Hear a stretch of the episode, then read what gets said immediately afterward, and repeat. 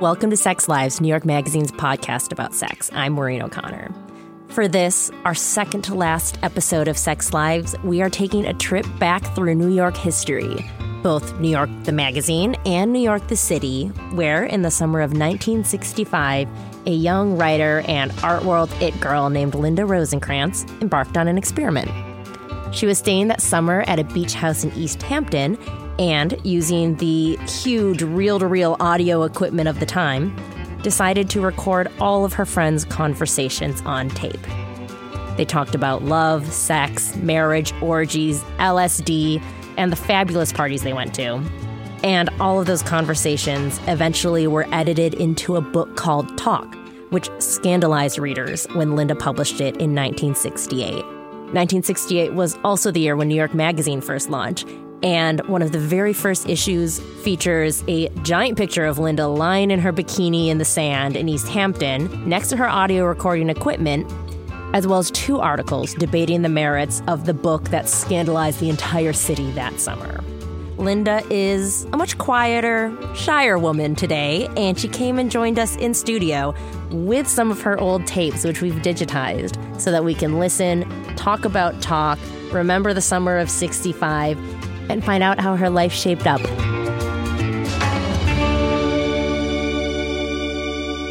Does it feel like it's been 50 years? No, nothing feels like 50. I mean, it's sort of unbelievable that it's that, been that long. Help me if you can, I feeling down. Cause I want to have some broad and time. The idea came to me very spontaneously. I can still remember exactly where I was standing. I was about to leave for the summer in East Hampton, and I thought, wouldn't it be great to take a tape recorder and just see what happens? So that's what I did. It was a time where a lot of that kind of thing was going on, sort of nonfiction, fiction, and uh, documentary films and new journalism. And uh, I was involved in the art world, and uh, and several people were painting from photographs. So that's sort of akin to what I was thinking of doing. You know, Chuck Close painted you once. yes, yeah. the most famous That's painter of real claim to photographs. fame. I mean, after all this time, people still come over to me and say, "Aren't you a Chuck Close?" What was your life like then? Well, I had a, always had a regular job, a full Mm-hmm. time job. I was working for an auction house, which became Sotheby's. It was Okay. then Parke-Bernet, and doing publicity kind of work, and had always written. But I was friendly with a lot of artists. Mm-hmm. Never have been really in the literary world and with writers. We were sort of in the thick, at the edge of the thick of things with Warhol and going to those parties and things Uh-huh. like that. So you take a tape recorder with you essentially for a what? Like big, heavy, reel to reel. But they were very clumsy and primitive. you had a sort of like summer beach rental with Yeah. some of your friends. No, So you just I had the house myself, okay. but friends came. Mm-hmm. And the other woman in the book was there most of the summer. Mm-hmm. And the guy had a house of his own. Who are else. known as Emily and Vincent in the book, Yes, and you become Marcia. yes. I assume. Yeah, yeah. Why did you change the names? I don't think they would have wanted their real names. Oh, okay. So once theirs were changed, mine was changed. Why? Why did you choose Marcia? Sounded like a regular Jewish name of that period. you know, like Linda. That's fair. How enthusiastic were your friends and acquaintances to be recorded that they summer? were originally i was going to do more than just the three of us Mm-hmm. there were about 20 people on some of the tapes are indecipherable because of it uh, but the two main people were very excited about it and eager to do it You didn't give me give me that I that. owe you something anyway. Would you? Do you want a cock or not? No, The lithograph with the cock in it and the hamburger? I never saw it. Yes, you did in blue with the baggie on top. That's gonna be my birthday present oh, listen to the arrogant. instead of the door. No. Do my doors, baby. You better give it to me, hon. Do you remember that? well i don't remember the conversation i mean it was typical but it sounds so stupid Do you? rem- Who are you talking to? vincent That's so. That's the main male character. Yeah, yeah. Okay. yeah You're a great mind that hasn't even begun to express itself. I think I've been feeling very stupid lately. You kidding? That's In a car. At the beginning of the summer, I thought of you as and me as boy and girl. I feel of as now as man and woman. Really? Definitely. No, I mean that. That's a very important thing to have. Yeah. I thought of you and me as boy and girl. As Oh. soon as he said that, I recognized that. I remembered that that was actually in, um, here, it's right here. In Marcia and Vincent Drive Back to New York, one of the later chapters Yeah. in the book. Yeah. Yeah. Tell me about your relationship with Vincent. I mean, that's probably one of the things that is most interesting to readers. I mean, the, the relationships between all three of you is really interesting. Well, it was probably more important to me than my relationships with the heterosexual guys that I was Yeah. going out with. I mean, it was such a degree of intimacy, the three of us, equally. And we're still very good friends. Is he so? He was um, a painter throughout this book while you're being a writer. Still painting every day. Uh huh. But the thing is that he has had two wives since this book. Really? Yes. Children. He's now a grandfather. Oh wow. Does he still identify as gay? No. Did he identify as gay in the book? Or yeah, definitely. Definitely, yes. Yes. Oh, what changed? Well, he met a woman Uh huh. and uh, it developed into marriage. Wow. And um, then he met another woman, developed into another marriage. But he always loved women so much that it wasn't that shocking to a lot of people. Does he think of himself as bisexual now, Not at or all. nothing? No, Doesn't even come up. no. Okay. That's so interesting because, I mean, one of the most fascinating things about this book to me is that it seems like an early example of the sort of straight girl, gay man friendship that Oh, we see all the time in literature yeah, or yeah, and you didn't in pop culture. then. Yeah, absolutely, I agree. You guys have such um, sort of very sexually frank conversations throughout Yes. this book, which is why, I mean, it's sort of the ultimate sexy New York City summer read. Well, it was the '60s. you know. Yeah. I mean, my favorite chapter is the chapter Marcia tells Vincent about hanging on a wall. Yes, Will you tell us that story? there it is. I mean, Was this shocking material in the 60s? Well, it's really interesting the different reactions then and, and now. Mm-hmm. I mean, that all the reviews and everything were about the sex and how shocking. In fact, when it came out in England, a local vicar gave a sermon against it. What did he say? Th- This shouldn't have been published. It's so shocking. What was that like for you? I thought it was funny, actually. I think. and this time, when it came out fifty years later, none of the nobody mentioned the sex. You know, this is post girls, post Broad City. You know, it's a different world. It does have the same feeling of those like a broad city or of friends talking to each other in a really Yeah, I think candid a- way. a, precursor in, in a way. Mm-hmm. Yeah, and I personally got some strong reactions from people. back My, back when it my first published. parents, yeah. Oh, really? How did they react? My mother went to a therapist the next day. Oh, really? pretty much. My father treated the book as an object. He never opened it. Ah. He showed it to people. My daughter wrote a book, great picture on the back. He never read it. And his friends would say, Do you really w- realize what's in this book? No, no. That's kind of the way I hope my parents regard like New York Magazine when they get it. I don't need them to actually read what I'm writing about sex. Right. and it, I was frightened about what would ha- might happen at work mm-hmm. because it was a very, very, very straight community. At that time, the company had, had just been taken over by the British company, Sotheby's. Mm-hmm. So when it finally did come out, much to my surprise, the head of the company asked me if he could buy the manu- the original manuscript. So he wasn't too shocked Oh, really? Yeah. Why? To because he thought it was as as an important, you know. historical document? Yeah. Where is it now? Do you know? I have he- it, but mm-hmm. you know, yeah. Originally, the original transcript was like a thousand or fifteen hundred single space pages. Wow. And it took a year for me to edit it down. It took Mm-hmm. a year to transcribe with terrible, you know, machinery or whatever. Yeah. and then another year to shape it into the book that it became. Mm-hmm. What was it like for you to have that type of sort of attention and scrutiny on your life all of a sudden when the book came out? Well, it was mixed. You know, some people really liked it. Some some critics, some important people. I think I quickly got over the the embarrassment. You were embarrassed? Yes, I was. Why? well, the chapter that you mentioned, for instance. That was the most fabulous one. I think I mentioned this to you, but my friends and I, to this day, in this scene when you're hanging on the wall, you're describing to Vincent a man who liked to tie you up, and you describe how he handcuffs you at one point and walks away. And Vincent's like, "Well, what did you do?" And you go, "Oh, well, I lit a cigarette and I found an issue of the New Republic, and so I just smoked a cigarette and read the New Republic until he returned." Right. My friends and I use that as um, whenever you're waiting for something to happen during sex. It's like, well, I was reading the New Republic and waiting for something. I mean, it's just so fabulous, all this stuff. Or the detail is so incredible and so real of like, what do Well, you it do when real. you're Yeah, yeah. bored and waiting around for someone to finish whatever weird thing they're getting off on? right. Right.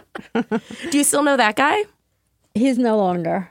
Do you, how many of the people who sort of come up in this book are people that you still know? Well, the AIDS epidemic wiped out a lot of those people hmm. who were mentioned.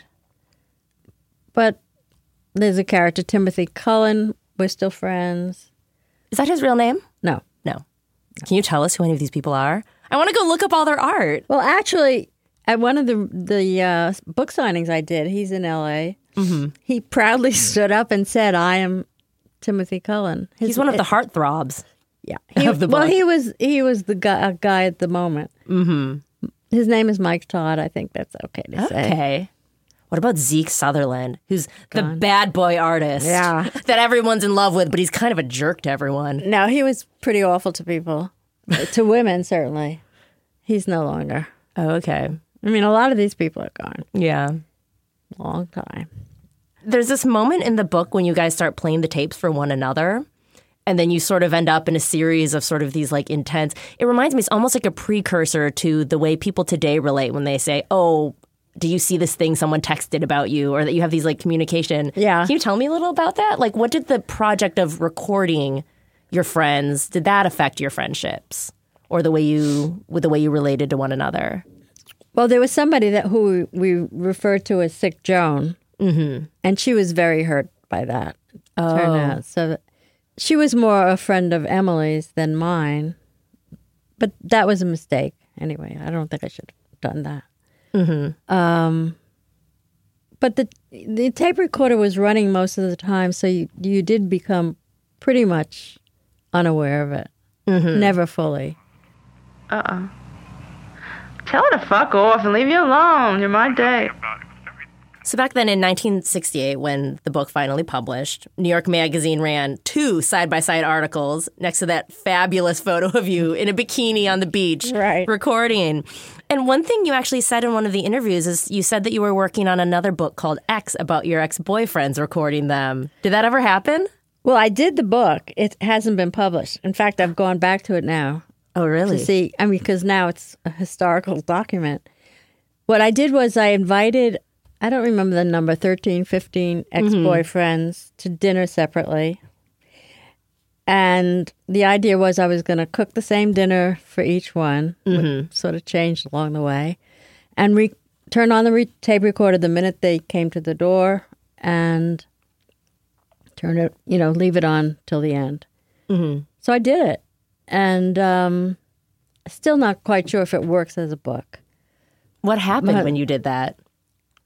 What happened in the tapes? Yeah, I mean, Well, what- each one is so different. I mean, one person came over and brought his dog and was sort of chasing his dog the whole time. Some of them, two people, I think, spent the night, so to speak, for your sex tape. Um, but they were all very different. And like one is a real political document now because he was involved with the Yippies and all the social issues of that time.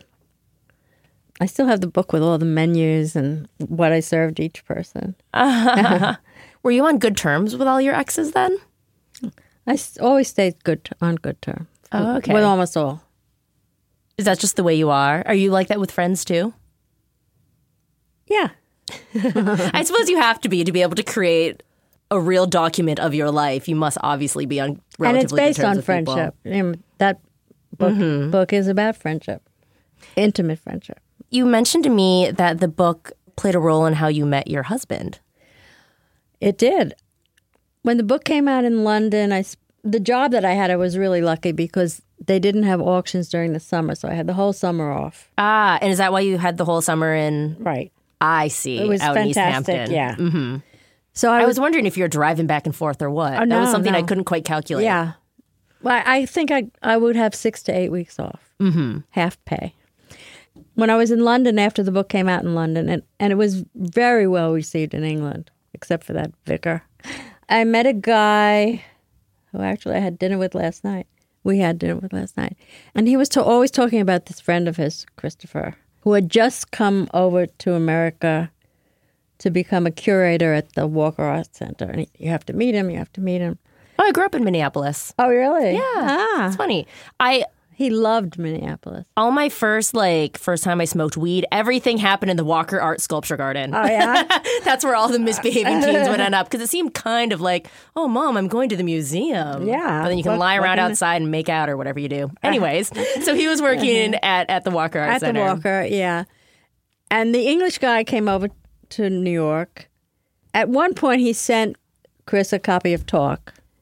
You have to read this. You have to read this. And so Chris read it, and we met. And he moved to New York, and I was editing a magazine at that time called Auction at the Auction Gallery.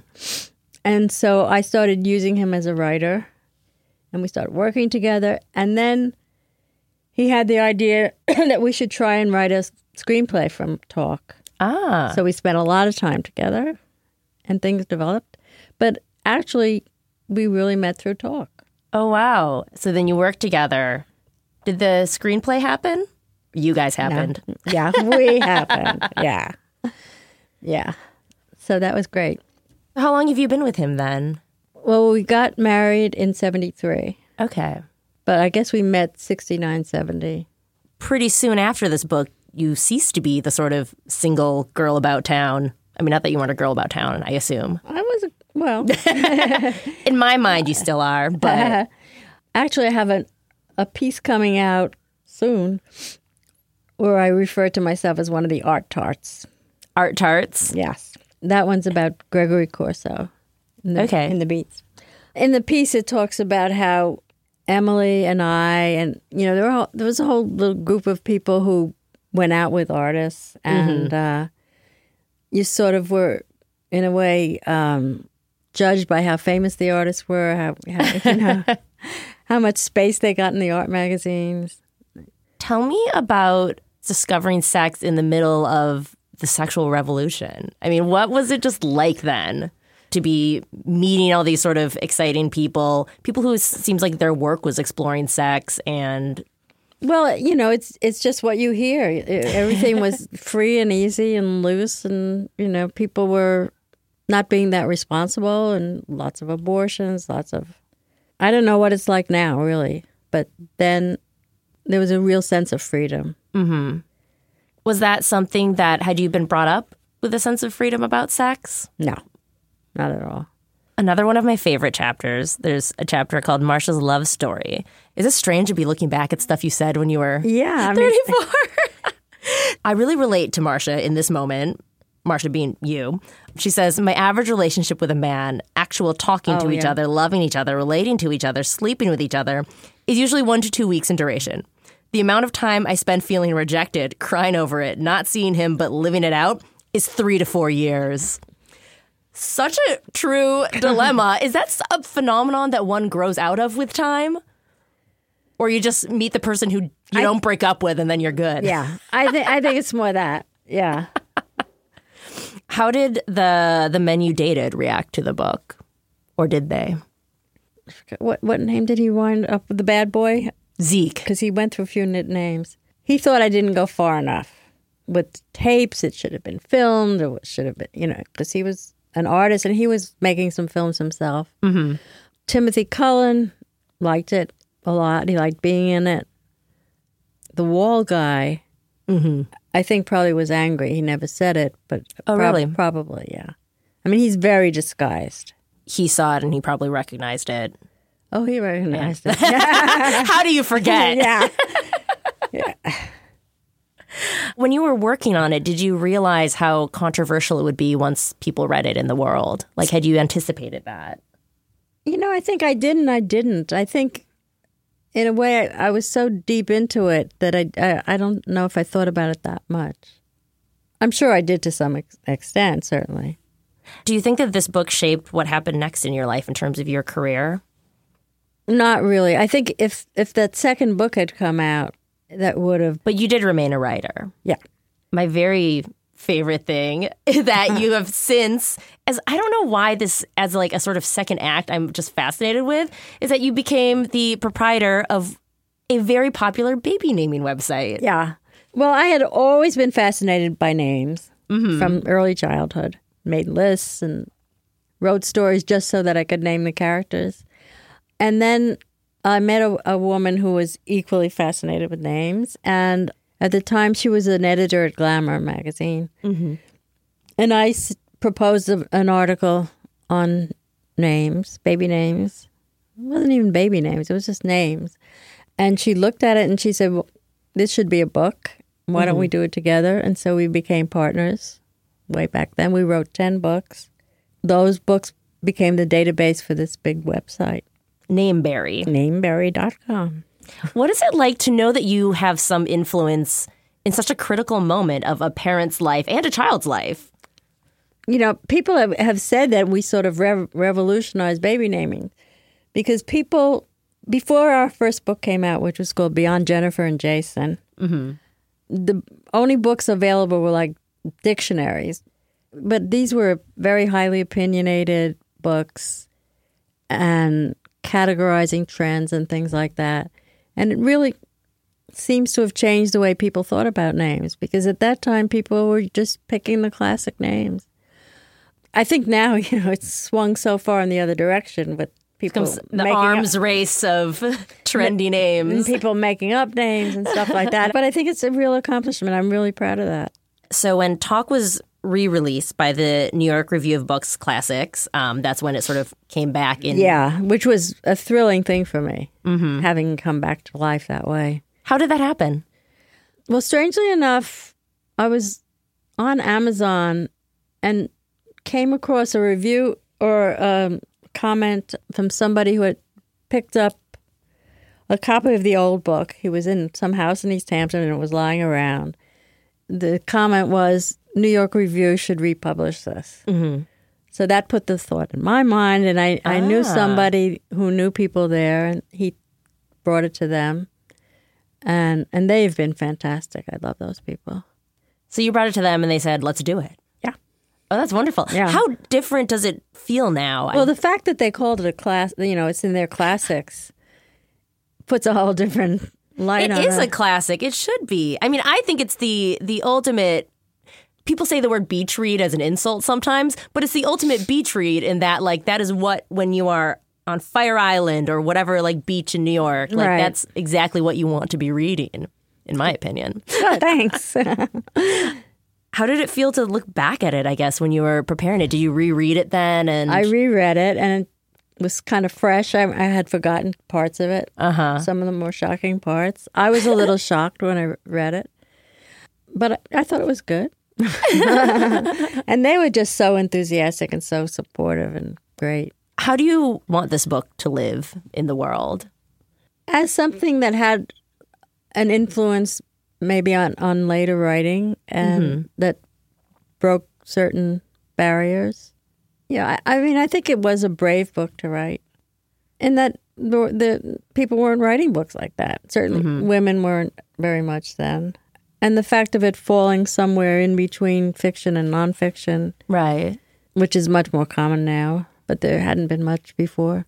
What do you have in your notes? Is this your timeline of how this is everything my timeline. I sat down with my husband and Oh. tried to re- figure out what I had done with these with these years. Yes. Will you tell me?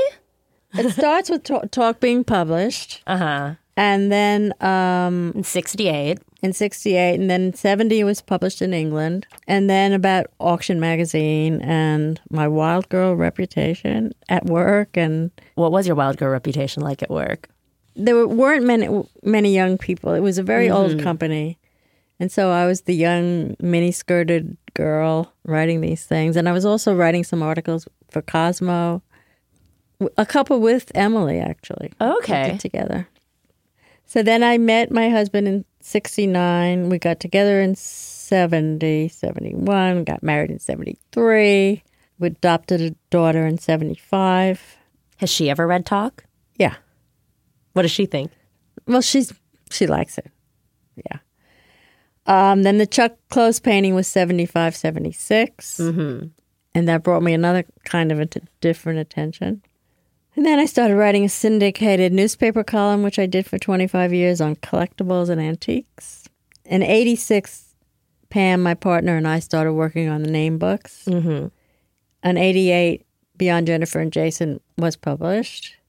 Then 90, moved to LA, and I wrote a memoir called My Life as a List, which is in list form, and a couple of other books.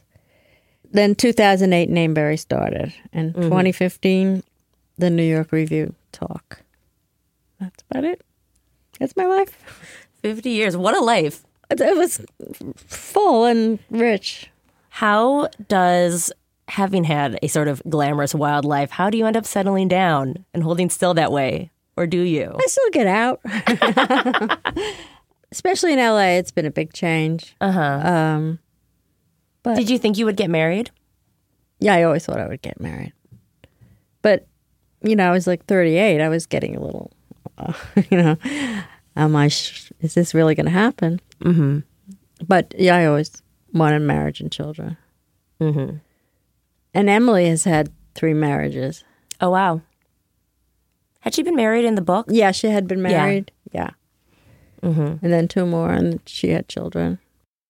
I told my, I went through my, I went with, through my doctor the fantasies I have about being a star.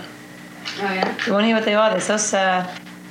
Fantasies are I, I come onto the stage, and there's a raw, all of a sudden this big, hot, wet, black, dark womb full of love. This theater. Yeah. It bursts into applause. And who's in the audience? You're in the audience. All my friends are in the audience. All of my friends who, who love me and think I'm brilliant and talented, but basically flunky, they're all in the audience. My mother's in the audience. It's the whole family. Mishbook is in the audience. Guess who isn't in the audience? Ellen. Me, because I'm on the stage. Hmm. And either is, guess who? My doctor. Huh? He's not in the audience. Why should he be? I have only a limited amount of tickets for opening night. Did she end up working as an actress through life? Yep. She had some small parts in big films. Mm-hmm. She, she, she worked a lot. That's wonderful. Yeah. She's a good actress. How often do you see either her or Vincent these days? Are you still in touch? Very closely in touch. Yeah. A lot of reminiscing. How did he feel when the book was reissued? Very supportive, very happy about it. Mm-hmm. Even though, you know, having had that other past, I wondered, you know, what his children knew or what. Obviously, he's very open with them too, so it was no problem. What did his children think? Do you know? I don't know. I should ask. There's something really fun about discovering. Well, discovering your parents' past is always a sort of Yeah. a source of fascination and surprise. And surprise, you know. Did they have a past before me? Yeah. You can't not be completely self-centered when you think about your parents. Yeah, but my daughter, I think, gets a real kick out of it. Mm-hmm. Sexy mama, sexy mama. Thank you so much for coming in. I'm Oh, you're so welcome. happy. After a recording, Linda flew back to Los Angeles but realized she had left out a crucial piece of the story. So we called her back to hear what that was. Well, actually, there are two things. I wanted to give full credit by name to the person who introduced me to my husband, Tony Shafrazi, who went on to become a major art dealer in New York. I also wanted to give full credit by name to my partner, Pamela Redmond Satran, who has been my work wife for all these years with the name books and with uh, nameberry.com. that's it for Sex Lives. Sex Lives is produced by Afim Shapiro. Thanks also to Jason Gambrell, who digitized those 50 year old tapes for us. And thanks also to Andy Bowers at Panoply. Thanks for listening, and we've got one episode left. Tune in next week to break up with sex lives.